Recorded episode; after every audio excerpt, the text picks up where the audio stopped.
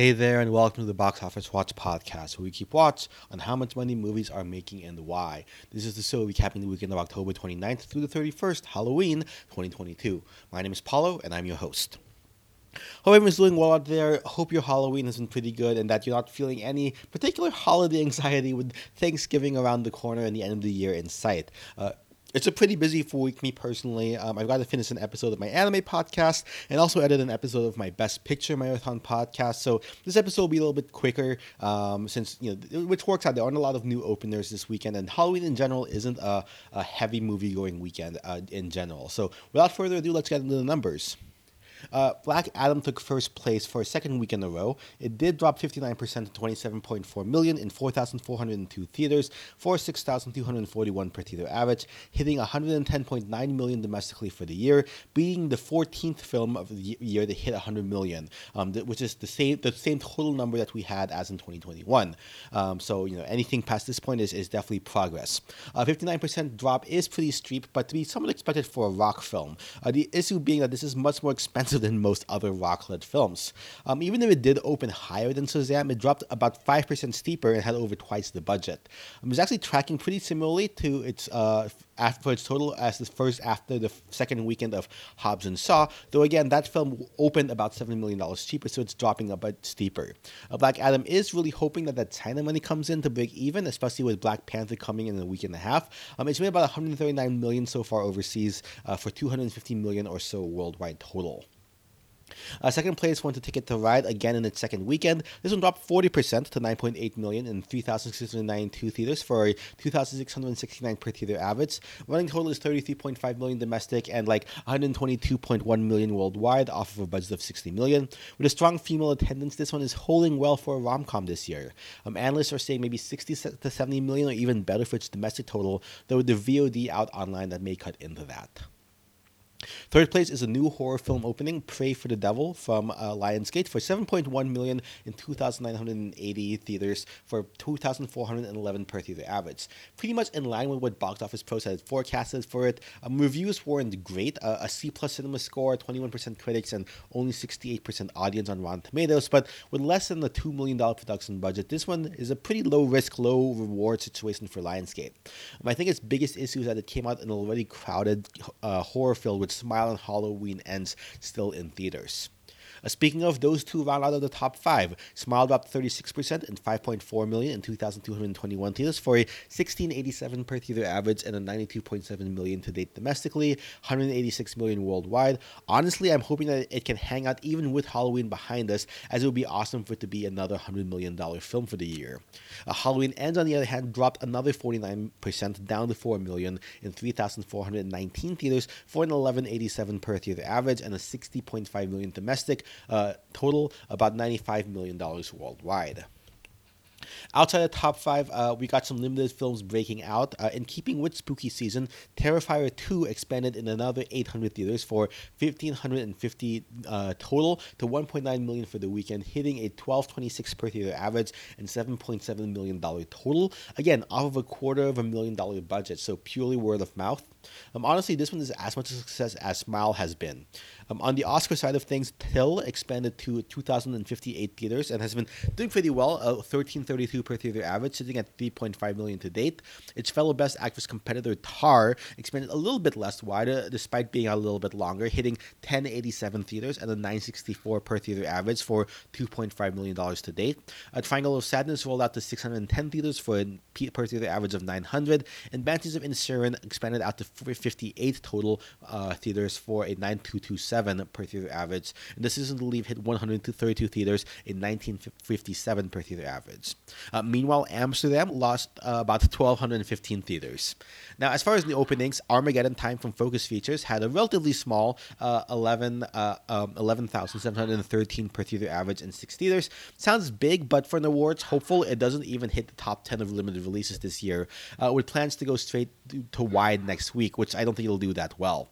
Uh, meanwhile, international film Holy Spider, distributed by Utopia, released in one theater this weekend to a 16,376 per theater average, which is good for the top 10 and is the second best international film opening for the year. So that one I think is still in consideration uh, for the international Oscar. Uh, we've also got some news of films hitting their theatrical windows and coming to streaming. Uh, Don't Worry, Darling, with 44.8 million domestic, is going to HBO Max November 7th, uh, and See How They Run, with only 9.5 million domestic outs, uh, to be out on streaming today, actually, as well. Uh, with Black Adam's over 50% dropped and people out trick or treating or partying, it's no surprise that the weekend dropped down to only 66.6 million, appropriate for Halloween, uh, after last weekend's 1113 uh, or 113 million total. Um, this coming weekend, the expected uh, biggest op- the expected uh, biggest expected opening is an anime film of all things, uh, One Piece Red, forecasted to 11 to 16 million. Uh, honestly, could come in at number one if Black Adam drops about 50 percent or so. That'll be at 13 million. Uh, we also see Armageddon time going wider with an expected 800 theaters, probably outside the top five by my estimation. Um, there's going to be another lull. This is going to be a week. It's going to be another lull before Black Panther hits us with what Deadline is saying could be 175 to maybe 200 to $200 million opening weekend. Uh, looking overseas, speaking of One Piece Red, it's back at number one in Japan with its 13th weekend after Sword Art Online took the number one spot last weekend for 12 weekends total at number one. Uh, next up, nine to, to, for the overtake is Your Name with 13 weekends. 1998's Armageddon with 14 weekends. Um, uh, uh, Demon Slayer and Frozen each with 16 weekends, and then Spirited Away with 18 weekends. Uh, getting the number the number one spot of, of number one weekends with Titanic's 25 uh, is not likely. Um, uh, also, apparently, Hayao Miyazaki's next film, How Do You Live, is set for a 2023 release date, though I'll believe it when I see it. Uh, in China, no new news, um, with Homecoming still on top, with no new releases in the month at this point. Also, we don't normally look at Ireland, but apparently, the Irish language film The Quiet Girl has become the highest grossing Irish language film, which is not English, of all time with just over a million euro. It's been entered as their entry for the international feature for the Oscars. Uh, also, in Russia, apparently the largest cinema chain is suing IMAX to force them to resume operations in Russia, which, okay, good luck with that. Um, uh, in any case, um, uh, with, with, there was a couple other uh, movie industry news uh, to get to. Um, we've already mentioned this, but Hocus Pocus 2 set Nielsen streaming records with 2.7 billion minutes watched, beating out Encanto's week-long 2.2 billion minutes watched the week it came out. Uh, which, if you know how much people loved Encanto, uh, is pretty big. It's pretty big deal. In line with that. Um, uh, in line with with horror films, uh, A Quiet Place Day One has tabbed Lupita Nyong'o as, as its star. Uh, Venom Three has had its director, with Venom One and 2's producer and writer Kelly Marcel set to take the helm.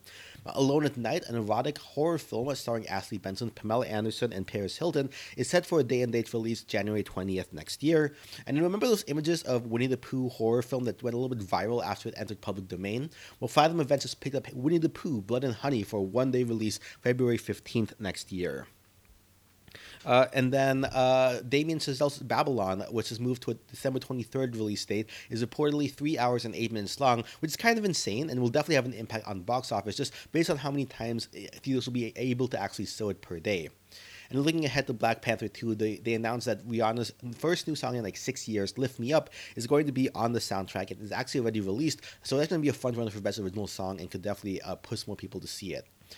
Um, finally, to wrap up the show, just a quick uh, what I've been watching with Banshees of Inisherin. Um, I ended up seeing this uh, last weekend, um, you know, and you know, as part of you know getting ready for the Oscars. And I gotta say, yeah, it is. I think it is a pretty good screenplay. I think the acting of both um, of both uh, Colin Farrell and Brendan Gleeson uh, in in lead and supporting respectively is pretty good. Uh, Justice for Jenny. Um, I will say it's probably not as tightly a, a tight a film as say um, you know uh, Three Billboards was a couple years back. Um, but still, I think a solid film all around. And I think um, what it says about you know people being trapped in like in these small communities where everyone knows each other. Um, you know, it was it was a it was they say it's a black comedy. It was definitely hilarious at moments, if also very dark. So um, overall, I think I give it a four out of five.